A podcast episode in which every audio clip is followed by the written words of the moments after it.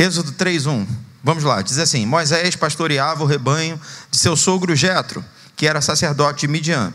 Um dia levou o rebanho para o outro lado do deserto e chegou a Horebe, o monte de Deus. Só até aí. Eu quero falar rapidinho com você nessa noite sobre submissão e atitude. Porque às vezes parece que são duas coisas distintas e, e, e, e, contrárias. Mas não, a gente precisa buscar em Deus o equilíbrio para a gente viver entre essas duas vertentes: submissão e atitude. Moisés, sem dúvida nenhuma, é um dos personagens mais conhecidos de toda a Bíblia. Não só pelos seus feitos, por aquilo que Deus fez através de sua vida, mas também por tudo aquilo que a gente consegue encontrar, né? novela, filme, livro. Né? Até quem não é crente, até quem não lê a Bíblia conhece ou já ouviu falar sobre a história de Moisés. Uh, é sabido de todos nós que ele nasceu debaixo de uma sentença de morte. Existia uma ordem do Faraó para acabar com todos os homens, meninos, filhos de hebreias. É, existiam duas parteiras hebreias, Sifra e Puá, e existia uma ordem para elas que elas tinham que analisar no momento do parto se era menino ou menina, e se fosse menina, elas tinham a ordem de matar essas crianças. Mas a palavra do Senhor nos mostra que elas temiam a Deus, elas temeram ao Senhor no momento em que elas deveriam matar, e, e por conta disso elas não matam uh, uh, os meninos, e elas voltam para Faraó e dizem: Olha, as hebreias estão muito espertas, quando a gente uh, chega para ajudá-las no parto, elas na verdade já tiveram um bebê, então a gente não está conseguindo ter esse controle. Aí Faraó dá uma ordem ainda pior, ele, ele dá uma ordem para todo o povo: se vocês encontrarem um menino hebreu, um recém-nascido homem, joga no rio e mata. E aí, debaixo dessa sentença de morte, nasce Moisés. Deus o livra da morte. Né? E, e diz a palavra do Senhor que Joquebede, a mãe de Moisés, a, vê a criança e, e, e, percebe o quanto ele era formoso e, por isso decide escondê-lo. Durante três meses, Joquebede esconde Moisés. Me chama a atenção que ela o esconde porque percebe que ele era formoso deixando claro para nós que existem projetos especiais. Não existem filhos especiais, todos os filhos são especiais, mas projetos, sonhos, existem aqueles que são diferenciados e que precisam ser escondidos durante um tempo. Porque se a gente sai contando para todo mundo, a gente pode ser desmotivado a insistir neles. Tem gente que está perdendo a benção porque está falando muito, porque está compartilhando demais de sonhos, de projetos.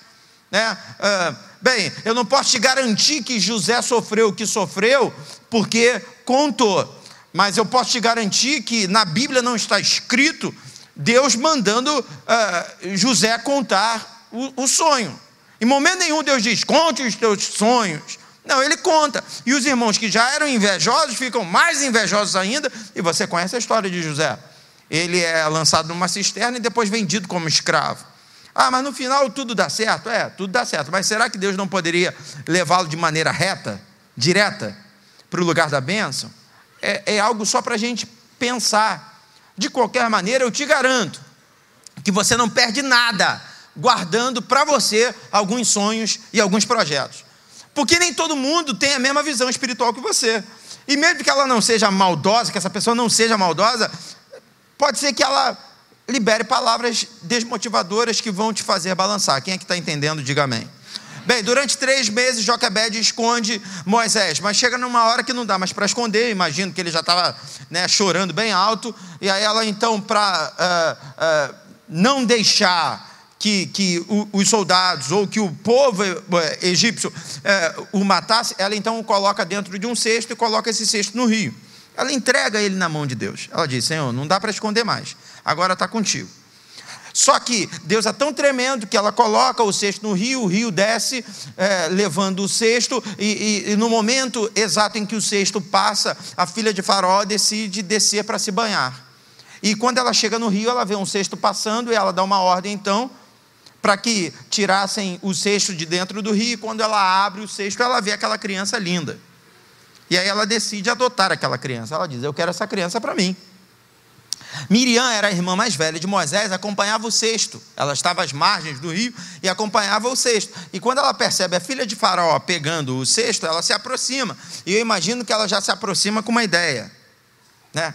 Ué, se a, a, a, a filha de Faraó vai pegar a criança, talvez ela precisa de uma ama de leite. E aí, bem, acontece exatamente isso. A filha de Faraó percebe que para pegar aquela criança, ela precisa de alguém para amamentar. E aí a, a, a irmã de Moisés oferece exatamente a sua mãe. Ela diz: Olha, tem uma escrava hebreia que acabou de ter um filho e que pode amamentar essa criança. Olha que lindo, né? A mãe coloca a criança no rio, né? Uh, entrega nas mãos de Deus e talvez entra para casa para chorar, e aí de repente alguém bate na porta e diz: é, Ó, é, o teu filho não morreu, e a, a filha de Faraó vai cuidar dele, e só quer que você amamente ele durante um tempo, e ela vai te pagar um salário para isso. Olha que lindo, imagina. Né? Você está com medo de perder seu filho, e de repente você percebe que você não perdeu o seu filho e ainda ganha um salário para poder é, amamentar essa criança. Bem, ela amamenta a criança e quando a criança desmama, ela entrega na mão da filha de Faraó e aí Moisés cresce dentro do palácio. E sem dúvida nenhuma cresce com ele a expectativa de que ele poderia libertar o povo é, é, das garras de Faraó, de que ele poderia libertar o, pro, o povo hebreu da opressão do Egito. O povo hebreu é, era escravo no Egito há mais 300 anos. Eles completam um período de mais de 400 anos de, de escravidão. Mas naquele momento não tinham ainda completado 400 anos. Imagina, imagina que eles estavam escravos há 350, 360 anos. Imagina, agora a gente tem um representante nosso, a gente tem um hebreu dentro do palácio. Só que diz a Bíblia que Moisés, ele se desentende com um soldado egípcio exatamente para defender um escravo hebreu. E aí nesse desentendimento ele acaba matando esse soldado egípcio a notícia se espalha, e aí, com medo da morte, diz a palavra do Senhor que Moisés foge. E aí ele vai parar nos campos de Midian. Quando ele chega lá, ele se depara com uh, uma família, na verdade, com as filhas né, dessa família. Ele se depara com umas meninas que estão próximas a uma fonte, a um poço. E, e, e, quando ele chega lá, ele vê essas meninas com dificuldade de tirar a água, porque existiam pastores que estavam ali lutando pela água e proibindo elas de tirarem a água daquele poço. Ele, como uh, filho de Faraó, homem experiente em armas, experiente em lutas, ele defende essas, essas meninas. Né? E aí diz a palavra do Senhor que as meninas voltam para casa e contam para o seu pai Pai, hoje aconteceu algo diferente. Quando os pastores tentaram impedir a gente de tirar a água, apareceu um, um egípcio e ele nos ajudou e ainda deu uh, de beber a, aos nossos animais. Bem, aí o pai dessas meninas diz: chama ele, eu quero conhecer. E aí ele é apresentado ao pai e o pai, muito grato, entrega uma de suas filhas, Zípora, para se casar com Moisés. Até aí tudo bem? Quem está comigo, diga amém. Bem, agora eu vou entrar na mensagem propriamente dita. O fato é que Moisés se casa com Zípora. E no texto que a gente leu aqui está escrito: Moisés pastoreava o rebanho de seu sogro Jetro. Como é que era o nome do sogro de Moisés? Jetro. Mas se você virar a página da tua Bíblia aí, no momento em que Moisés foi apresentado ao seu sogro, se você voltar para o capítulo 2, no momento em que as filhas falam para o pai sobre esse egípcio, o nome que aparece é outro. Êxodo capítulo 2, verso 18 diz assim: Quando as moças voltaram a seu pai, Reuel, este lhes perguntou: Por que voltaram tão cedo hoje? Elas responderam: Um egípcio defendeu-nos dos pastores e ainda tirou água do poço para nós e, e deu de beber ao rebanho. Escute, olhe para mim. No capítulo 3, no verso 1, a palavra de Deus diz que o sogro de Moisés é Jetro. Mas no capítulo 2, no verso 18, a Bíblia diz que o sogro de Moisés é Reuel. Ué, como assim? Eram dois sogros?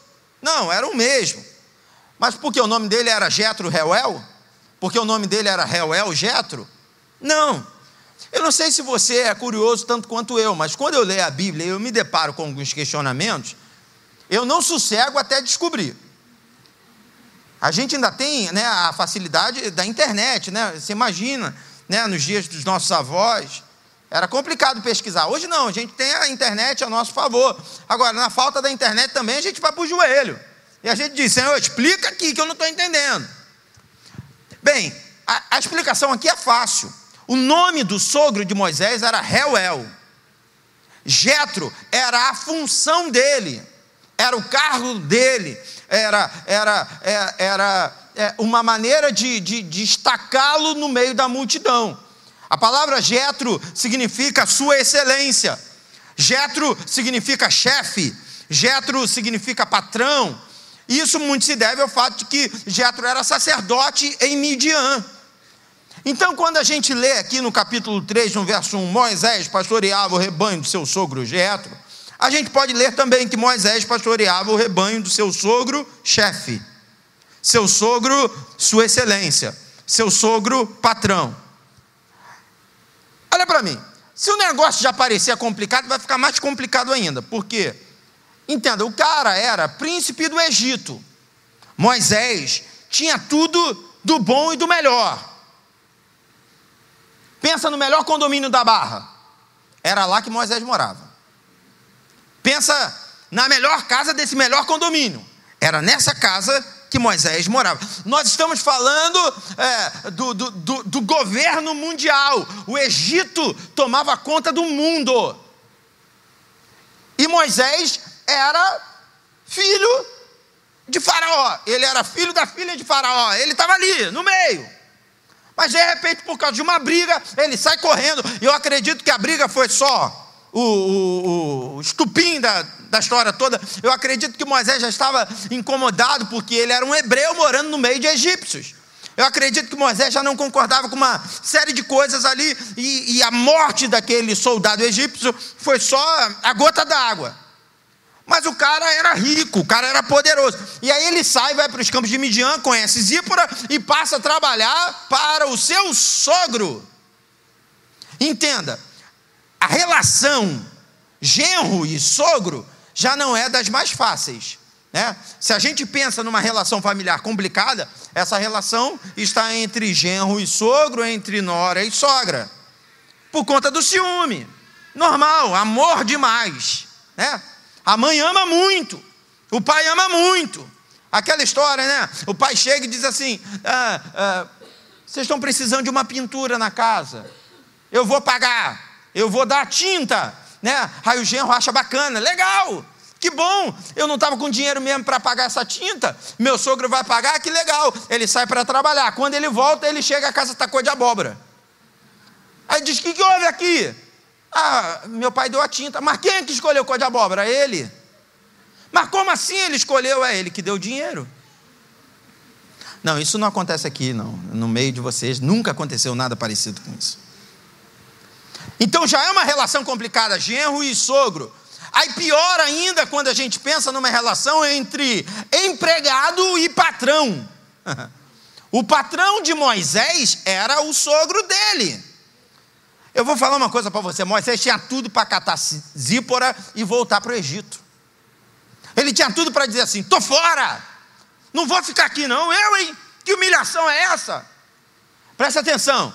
O nível de submissão de Moisés era tão alto, tão alto, que a Bíblia não diz que ele estava cuidando do seu rebanho. Ele não larga o palácio para cuidar do seu próprio rebanho. O nível de submissão dele é tão alto que ele larga o palácio para cuidar do rebanho de uma outra pessoa, do sogro. Ele deixa de ser chefe para ser empregado. Tenta fazer uma aplicação prática aí. Hã? Imagine se de repente a tua vida virasse e você deixasse de ser chefe para ser empregado, deixasse de ser patrão para ser é, submisso à ordem de uma outra pessoa. Você ia dizer que é humilhação, você ia dizer que Deus te, te, te esqueceu, se esqueceu de você, você, você ia falar um monte de coisa, eu ia falar um monte de coisa. Só que nessa noite Deus me trouxe aqui para te fazer entender que há tempo para todas as coisas. E às vezes Deus estabelece um tempo para trabalhar o nosso caráter, para trabalhar fundamentos. Talvez você não esteja entendendo, mas saiba que todas as coisas cooperam para o bem daqueles que amam a Deus. Só pode liderar quem sabe ser liderado. Só pode chefiar quem sabe ser chefiado. E às vezes, para Deus te ensinar a liderar, Ele te leva a um lugar de submissão. Quem é que está entendendo, diga amém. Escute, isso pode acontecer, a questão da chefia e da submissão pode acontecer ao mesmo tempo. Como assim, pastor? É, você pode ser chefe lá na tua empresa, aqui na igreja você vai ser submisso. Você entende isso? Você, minha irmã, pode ser chefe aqui na igreja, na sua casa você vai ser submissa. E eu quero falar nessa noite sobre a importância da aplicação desse equilíbrio, para que sejamos bem-sucedidos em tudo. Porque o mundo, o diabo, tenta sugestionar na nossa mente que, porque somos mais do que vencedores, não podemos estar debaixo de uma autoridade constituída. Porque somos mais do que vencedores, temos que ser a autoridade absoluta. Mas isso não é bíblico. Isso é história do mundo. Depois em casa vai ler 1 Samuel capítulo 15, e você vai ver a história de Saul. Saul foi ungido rei de Israel de acordo com o clamor do povo. Só que Deus dá uma ordem para ele. Quando ele sai para peleja contra os amalequitas, Deus diz para ele: destrua tudo e todos não poupe nem crianças. Mas Saul, ele abre concessões, ele negocia e ele poupa coisas, ele poupa animais e ele poupa o rei. E aí Samuel, que era o profeta sobre Israel, chega diante dele e pergunta para ele: por que, que você fez isso? Por que, que você poupou essas pessoas? Aí ele dá uma desculpa, porque quando a gente não quer ser chefiado, a gente se enche de desculpas. Quando a gente não quer ser submisso, a gente tem várias desculpas na ponta da língua. Ele diz assim: Eu não destruí tudo porque eu quero sacrificar para Deus. E aí diz a Bíblia que Samuel pergunta para ele: Será que o obedecer não é melhor do que o sacrificar? Qual é a desculpa que você está dando? Não, pastor, eu sou mais do que vencedor. Sabe, queridos, tem alguns irmãos que me param lá na Nova Jerusalém, aqui não, aqui ninguém para o pastor Josué, mas lá na minha igreja de vez em quando me param. E aí dizem assim para mim, pastor, ora pelo meu patrão. Eu quero uma unção e, e, e, e quero que o senhor ore por mim, porque eu quero destruir o meu patrão. Como assim, meu irmão? Pastor, o meu patrão é o demônio. O demônio sugestiona na mente do meu patrão, ele me persegue. Aí a curiosidade começa a bater, eu pergunto, mas irmão, me diz aí, só uma situaçãozinha assim que ele te perseguiu. Por exemplo, pastor, eu quero vir para a igreja. O culto começa às sete e meia. Eu saio seis horas lá na, lá na Zona Sul. Aí eu digo para ele, deixa eu sair cinco e meia para ir para o culto. Ele, não, teu horário é seis horas. Mas, irmão, não estou vendo demônio ainda aí, não. Demônio ainda não chegou nessa parada aí, não. Aí ainda é só uma questão do que você assinou. Não, meu patrão, ele não deixa eu sair cedo. Meu patrão, quando está no finalzinho do expediente, me bota para trabalhar. Ué, mas o expediente ainda não acabou. O grande problema da gente é que a gente entra para a igreja e começa a ouvir um monte de palavra de vitória, um monte de palavra profética, e a gente gera uma confusão na nossa cabeça, e a gente começa a achar que ninguém pode mandar na gente. Assim como Deus pode te fazer autoridade sobre a vida de outras pessoas, Ele também pode fazer outras pessoas autoridade sobre a tua vida. Deus quer trabalhar princípios. Nós estamos aqui no culto da resposta. Você veio aqui em busca de uma resposta. De repente, o teu pedido, o teu clamor é: Senhor, eu, eu quero prosperar. O que, que eu tenho que fazer? Obedecer. Ah, eu quero ser grande nessa terra. O que, que eu tenho que fazer? Se submeter. Uma vez, Eliseu chegou em Gilgal e uma fome terrível assolava os moradores daquela cidade. E aí os discípulos de Eliseu estavam, sabe, meio que desmotivados. Aí a primeira coisa que Eliseu faz é: tragam uma panela grande, Se ele pediu uma panela grande, é porque existia a média e existia a pequena. Mas ele fez questão de pedir uma panela grande. Aí, por dedução lógica, você não precisa nem conhecer o texto. Eu te pergunto: se ele pediu uma panela grande, ele pediu por quê? Hã? Qual é a lógica? Eu quero uma panela grande. Panela grande para fazer o quê? Para fazer muita comida. Panela grande para alimentar muita gente. Se eu quero alimentar muita gente, eu tenho que ter uma panela grande. Ou seja, a minha pretensão tem que ser compatível com a minha disposição. Se eu quero ser rico, eu tenho que ser o primeiro a chegar e o último a sair.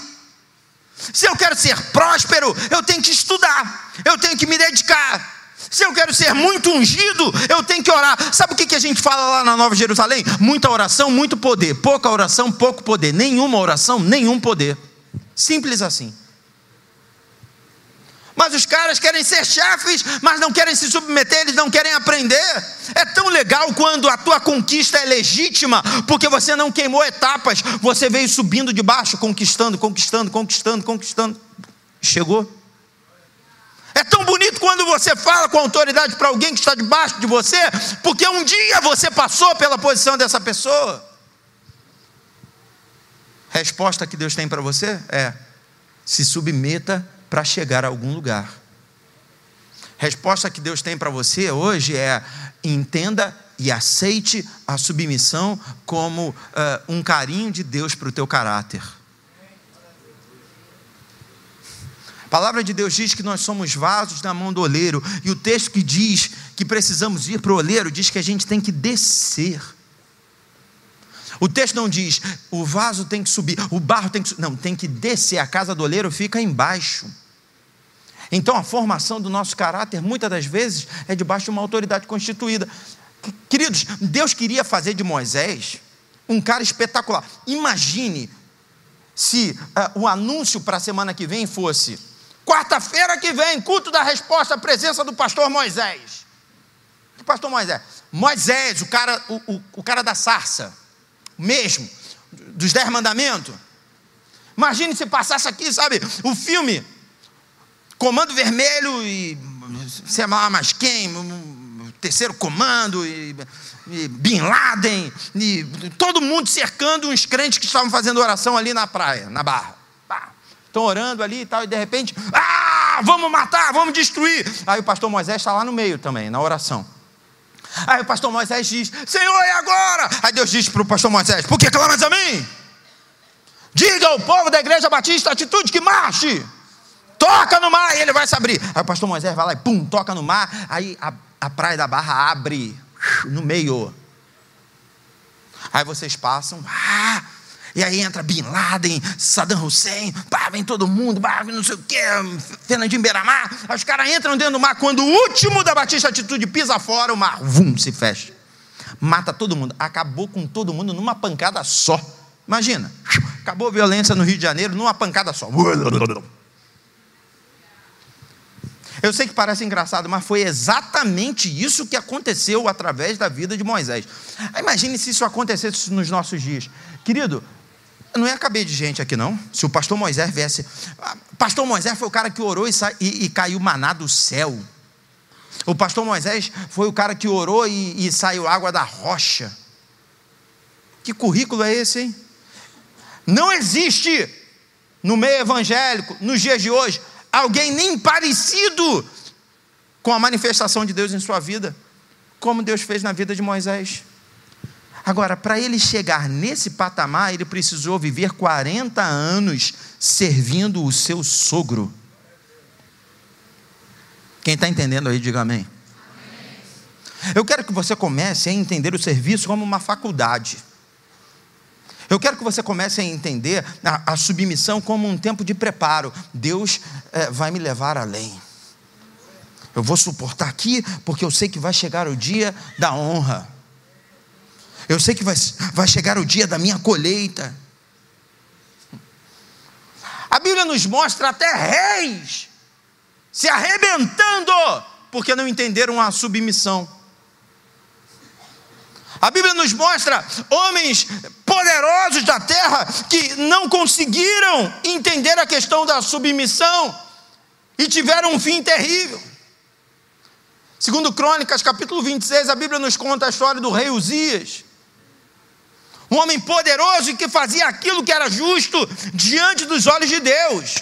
Só que teve um dia que ele decidiu entrar no templo para ofertar no lugar dos sacerdotes. Isso não era responsabilidade dele. Mesmo ele, como um soberano, precisava entender que é, cada um no seu quadrado. Ele precisava entender que, ah, mesmo ele sendo rei, algumas pessoas tinham responsabilidades e precisavam ser respeitadas, porque também tem uma outra história aí. Gente que não consegue ouvir ninguém. Se olhe no espelho, você tem dois ouvidos e uma boca. É uma questão matemática. Você não tem duas bocas e um ouvido. Você tem dois ouvidos e uma boca, ou seja, você tem que ouvir mais e falar menos. Mas eu sou soberano, eu não ouço ninguém. Eu sou poderoso, eu não me dobro diante de ninguém. Uzias decidiu entrar no templo e fazer aquilo que não era para ele fazer. Diz a palavra do Senhor que os sacerdotes entram atrás dele e dizem para ele: Vem cá, o senhor entrou aqui, o senhor não pode entrar aqui, não. Isso não é responsabilidade tua, não. Ele disse: Eu sou o rei, pumba que é pumba? Apareceu uma lepra no meio da testa dele, não foi uma espinha, não. Às vezes uma espinha já não, né, já incomoda. Não foi um galo, não. Uma lepra abriu no meio da testa dele. Ele ficou desesperado a ponto. Os sacerdotes nem precisaram mandar ele sair, ele mesmo saiu correndo. Ele mesmo saiu correndo. E diz a Bíblia que assim foram os últimos dias daquele rei. Morreu isolado, longe de todo mundo. Por quê? Porque uma lepra, pumba, surgiu na mente dele, surgiu na testa dele, porque ele desobedeceu. Mas para eu caminhar para o final da mensagem, entenda: a tua submissão não pode engessar a tua atitude. Aliás, fala para o teu irmão isso: tua submissão não pode engessar a tua atitude. O texto que a gente leu diz: Moisés pastoreava o rebanho do seu sogro chefe, ok? Jetro, que era sacerdote de Midian. Repita comigo assim: um dia, é, apesar de toda a submissão, a gente está ligado com Deus. Um dia levou o rebanho para o outro lado. Escute, se ele levou o rebanho para o outro lado, é porque ele normalmente se um dia ele levou, vamos, vamos colocar esse lado como esquerdo, tá? Se um dia ele levou o rebanho para o lado esquerdo, é porque normalmente ele levava o rebanho para o lado. Apesar de toda a submissão dele, um dia ele decidiu mudar de direção. Mas entenda, a mudança de direção não ofendia, não machucava, não arranhava a sua submissão. A mudança de direção nada tem a ver com desobediência. A mudança de direção, na verdade, tem a ver com ideia, empreendimento. Vamos voltar para a história do funcionário? Eu sou aquele funcionário que sou o primeiro a chegar e o último a sair. Eu sou aquele funcionário Caxias que obedece o patrão. Mas essa minha submissão não pode engessar em mim a possibilidade de surpreender o meu patrão. Como assim? Ele não me pediu para apresentar esse projeto, mas eu posso apresentar. Não estou passando na frente de ninguém, não estou passando ninguém para trás. Na verdade, eu estou tentando fazer algo além. Por exemplo, quando você abre a Bíblia, ou melhor, quando você abre o dicionário e procura o significado de justiça e de retidão, ah, o significado é o mesmo. Mas quando você lê a Bíblia, fica clara a diferença. Alguns homens na Bíblia são chamados de justos, mas poucos são chamados de justos e retos.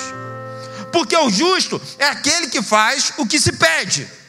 Agora, o reto é aquele que faz o que ninguém pediu. Ele surpreende, ele vai além. Eu não poderia parar a mensagem na metade falando sobre submissão correndo risco de te fazer sair daqui pensando em simplesmente viver uma vida engessada. Eu quero falar sobre submissão como algo imprescindível, fundamental, mas que não pode engessar a tua atitude. Eu sou submisso, mas por que não surpreender? Não é passar o outro para trás. Não, é surpreender, é ambicionar aquilo que está liberado. Entende? Aquilo que está solto. Eu trabalho com música há mais de 20 anos. Nós temos um estúdio de gravação há 17 anos. E eu, pela misericórdia de Deus, já ajudei no CD de muita gente. E se tem uma coisa que me mata é quando alguém bate lá na porta do estúdio e, e, me pede ajuda e diz assim: Pastor, eu quero fazer um CD, mas eu quero um CD igual o da Batista Atitude. Me mata quando alguém para lá e diz assim: Pastor, eu quero um CD igual o da Aline Barros. Pastor, eu quero um, um, CD igual o da Cassiane. Eu quero um CD igual do Diante do Trono. Mas por que, que te mata? Porque, porque Deus não precisa de de duas, de dois ministérios atitude, Deus não precisa de duas Cassianes, Deus não precisa de, de, de dois André Valadão, é um só.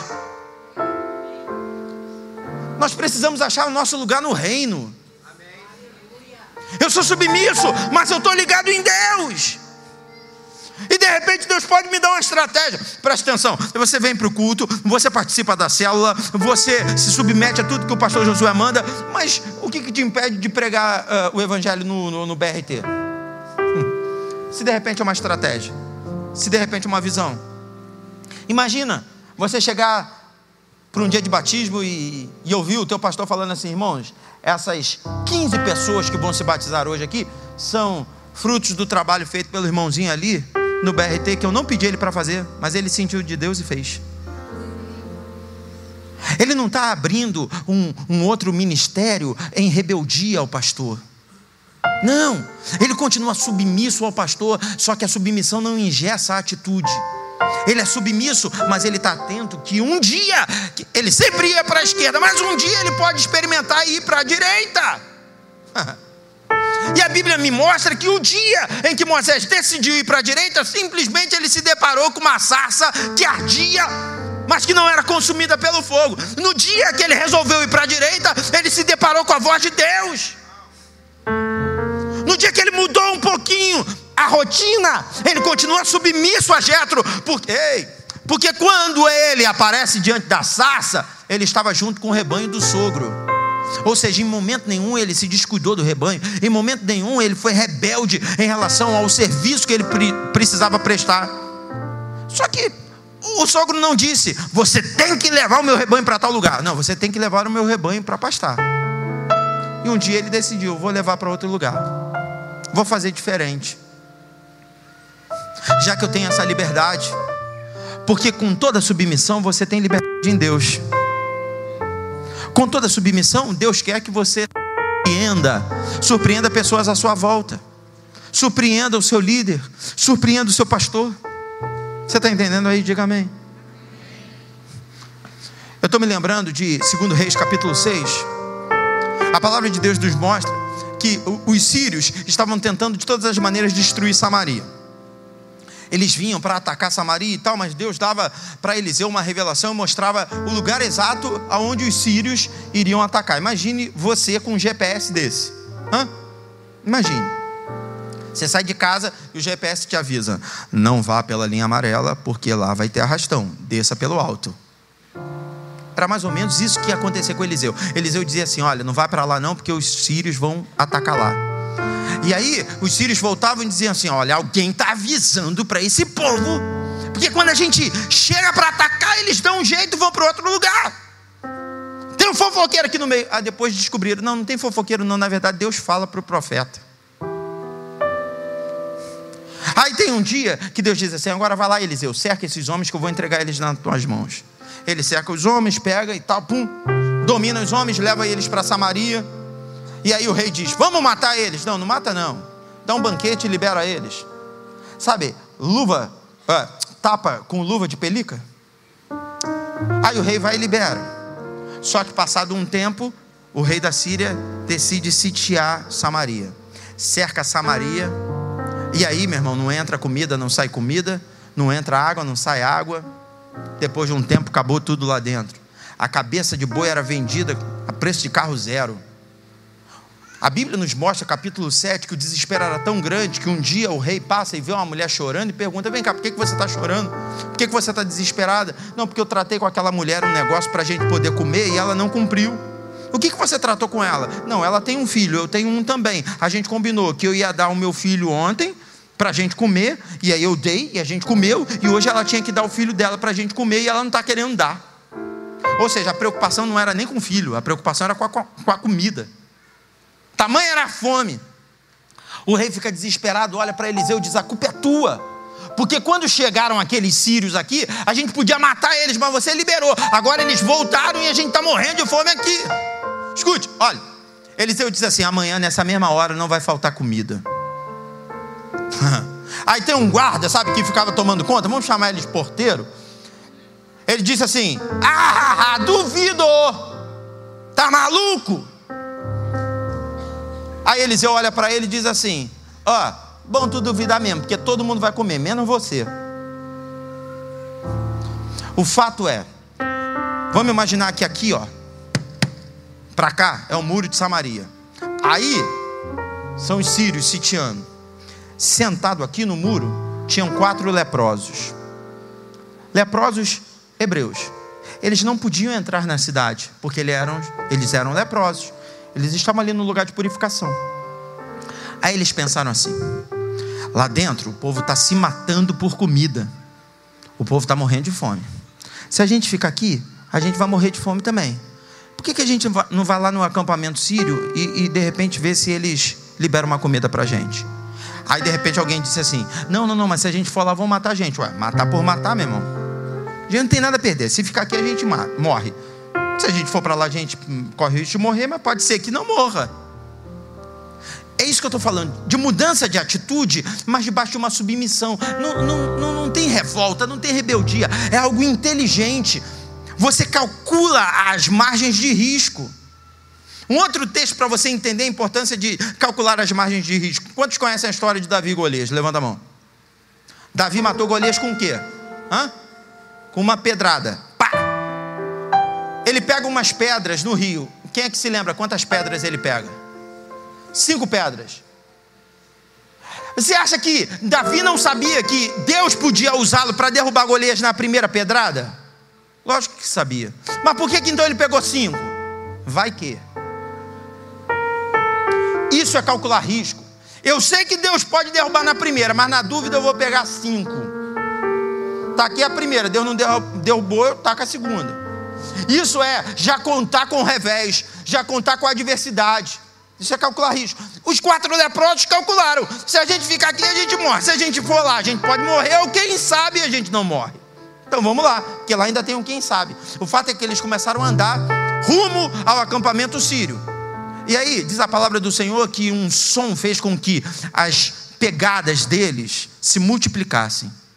Eles andavam e não parecia quatro, pareciam quatrocentos mil. No acampamento sírio, eles começaram a temer e, e começaram a falar um para o outro: será que Israel se juntou com outros povos e montou um grande exército para acabar com a gente? Não vamos ficar aqui para conferir, vamos meter o pé. Aí você imagina, vocês são os sírios, acampamento sírio. Vocês ouviram os passos de 400 mil homens, eram só quatro. Vocês meteram o pé, foram embora. Vocês largaram o celular, vocês largaram carteira, vocês largaram tudo. Outro dia eu estava num shopping aqui com a Denise, aqui com as crianças, aqui no shopping na barra. De repente alguém gritou assim, veio correndo assim: É tiro! Eu nem ouvi o tiro, querido. Denise não ouviu o tiro. Mas quando eu olhei, já não tinha mais Denise, não tinha mais João Vitor, Jonathan. Os moleques saíram correndo, largaram tudo na mesa. Falei, meu Deus do céu, eles não ouviram o tiro, alguém gritou. Então imagina, vocês ouviram o espaço, todo mundo mete pé. Ah, vai embora.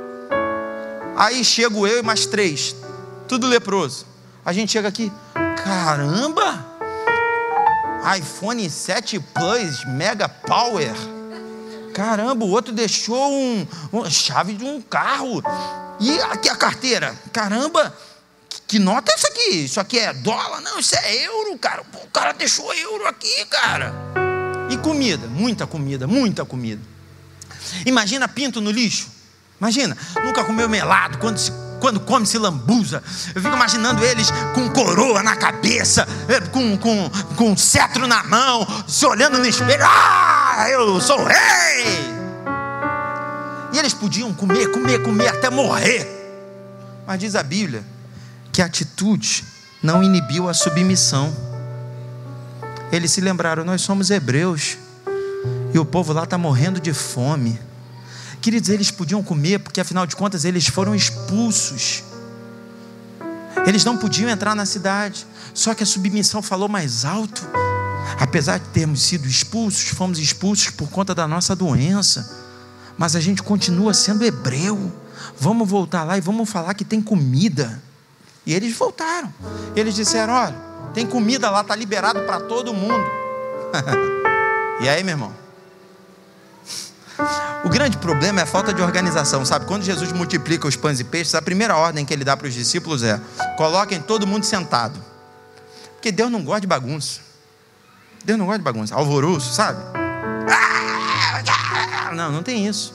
Bota todo mundo sentado que todo mundo vai ganhar. Mas eu fico imaginando que esses leprosos não tiveram esse discernimento. E eles chegaram gritando: Ei, gente! Os sírios foram embora. Deixaram comida, deixaram ouro, deixaram prata. Tinha mais, a gente já comeu um pouco, mas ainda tem muito lá. Não, será que isso é verdade? Mensageiro, vai lá. Fica imaginando mensageiro. Ah, esses leprosos. Vou chegar lá, os sírios vão me meter um couro. Só que aí o mensageiro chega lá e vê que é verdade volta correndo sem discernimento nenhum também, porque ele podia falar na calada: O rei, ó, é verdade mesmo. Você não sabe, é verdade mesmo. Aí, meu irmão, imagina, tu tá um ano sem comer. Você abre a dispensa, não tem nada. De repente tu ouve uma cantada de pneu, tu olha, caminhão do mundial virou. Hã? Caminhão do preso Nick tombou O fato é que o povo saiu correndo para comer. Ah! ah, sabe aquele porteiro? Hã? Sabe aquele porteiro que falou para Eliseu? Ah, você não sabe de nada. Que Eliseu falou: todo mundo vai comer menos você? Bobão. Tentou organizar o que não dava mais para organizar. Não, não, não, ninguém vai, ninguém vai. A Bíblia diz que atropelaram ele. Coitado comida chegou e ele não viu a comida. Você vê como a submissão e a atitude se misturam o tempo inteiro. Eu vou terminar. Você conhece a história de Esther? Existia um general chamado Amã. Esse general queria que todo mundo se humilhasse diante dele. Aí o tio de Esther não se humilhava. O general então fez um decreto para matar todos os hebreus. Ele podia fazer um decreto para matar só Mardoqueu, que era o tio de Esther. Mas não, ele fez um decreto para matar todo mundo. E o rei disse: Ok, você falou, está falado. Aí Mardoqueu manda chamar Esther e diz assim: Ó, oh, tem um decreto aí que está dizendo que vai matar todo mundo. Aí Esther diz assim: Não, mas eu não posso falar com o rei. Ninguém vai até a presença do rei sem que ele mande chamar. Se eu entrar na presença dele sem ele me mandar chamar, ele vai me matar. Aí sabe o que Mardoqueu fala para Esther? Ele diz assim: se tu for lá e ele não gostar de te matar, não vai fazer diferença, porque se o decreto sair, vai matar todos os hebreus, e não é porque você é a rainha que você vai ser poupada, você também é hebreia. Aí ela pensou: opa, parada vou morrer, vou tentar. Aí o que, que ela faz? Ela bota a melhor roupa se liga aí, minha irmã. Isso é de Deus para tua vida. Ela bota a melhor roupa. Ela passa um perfume daqueles. Pastor, o que, que ela fala? Ela não fala nada. O perfume e a roupa falam por ela. Ela entra e só desfila. Sabe aquele lobo do desenho do pica-pau? É assim que o rei fica. O rei olha para ela. E aí ele pega o cetro estende para ela. Imagina se teu marido falar isso para você hoje, irmã. Receba aí. Ele estende o cetro e diz assim: Me pede o que você quiser. E independente do teu pedido, até metade de tudo o que é meu é teu também. Forte, hein? Receba aí, minha irmã. Menos você, Denise. Você não receba, não. Atitude. Ela teve uma atitude. E simplesmente a atitude dela livrou o povo hebreu inteiro. Se ela não tivesse uma atitude, eles iam morrer. Ah, mas ela foi atrevida e tal. Entenda, existe uma linha tênue. Tem gente que não se submete porque acha que se submeter vai ficar engessado. Não. Dá para equilibrar isso. Dá para viver entre a submissão e a atitude. Vamos ficar de pé. Eu já vou passar a palavra, mas o Espírito Santo ministrou algo ao meu coração. Existem pessoas que estão com dificuldade. Vida pessoal, casamento, namoro, noivado, é, é, vida profissional. Porque não conseguem visualizar essas linhas finas, essas linhas tênues ou se arrebenta todo porque é só submisso e aí é engessado. Então acha que não pode surpreender, não pode fazer uma faculdade, não pode, não pode nada. Ou então acha que não, não pode se submeter. Queridos, a gente está vivendo uma época da autonomia à flor da pele.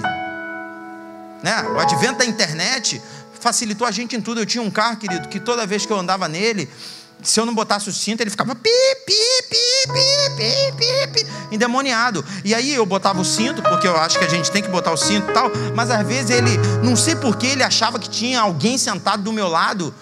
E eu estava sozinho no carro, ele falava pi, pi, pi. Eu tinha que esticar o cinto e colocar o cinto para o endemoniado calar a boca. Ah, um dia eu entendi, outro dia, ah, teve um dia que começou a me irritar e eu fui no, no YouTube. Tutorial para tudo no YouTube, irmão. Você quer fazer bolo de cenoura? Digita como fazer um bolo de cenoura. Vai aparecer no YouTube alguém te ensinando. Fala galera, estamos aqui no canal do YouTube, que não sei o que, não sei o que lá. Né? Aí eu fui lá, fala galera, hoje nós vamos aprender a tirar o sinal do carro, que não sei o que. Você vira a chave, mas não liga o carro. Aperta três vezes no, no, no acelerador. Vira a chave, acabou o sinal. Acredite se quiser. Falei, caramba. E o pior é que eu liguei para minha concessionária, os caras disseram: não, tem que passar no scanner, que não sei o quê, não sei o que. Não tem nada, tudo mentira. O que eu quero dizer é que o, o YouTube, esses tutoriais, eles apresentam uma facilidade para gente. Bacana, né? O grande problema é quando a gente fica refém disso. E aí a gente começa a se achar. Eu sou mecânico. Mecânico nada, você vai lá no YouTube. É igual design, todo mundo é design. Eu sei mexer em Photoshop, eu sei mexer em CorelDRAW, não sabe nada, você não fez curso de nada, você fica olhando lá no YouTube. É a linha tênue, sabe? É você respeitar uma hora ou outra para te tirar do sufoco, ok. Mas você não pode ficar dependente disso e deixar de ser alguém é, aplicado. Entende? Porque daqui a pouco não existe mais faculdade. Daqui a pouco ninguém mais faz faculdade, todo mundo vai. Fala galera, fala galera, todo mundo fala galera. Porque todo mundo ensina tudo. É impressionante, faça esse teste. Pensa numa coisa, quando você chegar em casa, tu pensa numa coisa. Tu digita no YouTube, vai aparecer alguém que vai te ensinar a fazer.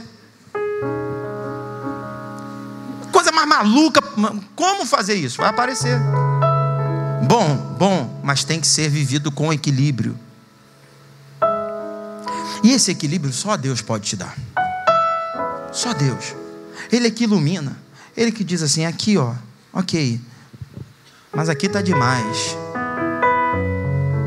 Se submeta aqui, para para ouvir aqui, ouça, porque senão a gente fica. Eu tenho dois filhos, dois meninos, um de 10 e um de 13.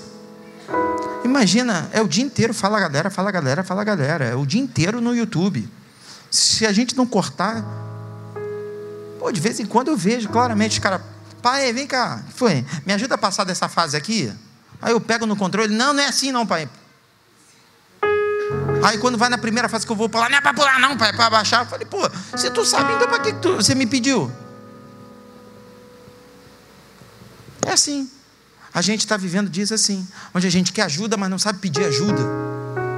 Onde a gente quer ajuda, mas não tem paciência para esperar. Só Deus para trazer esse equilíbrio entre a submissão e a atitude.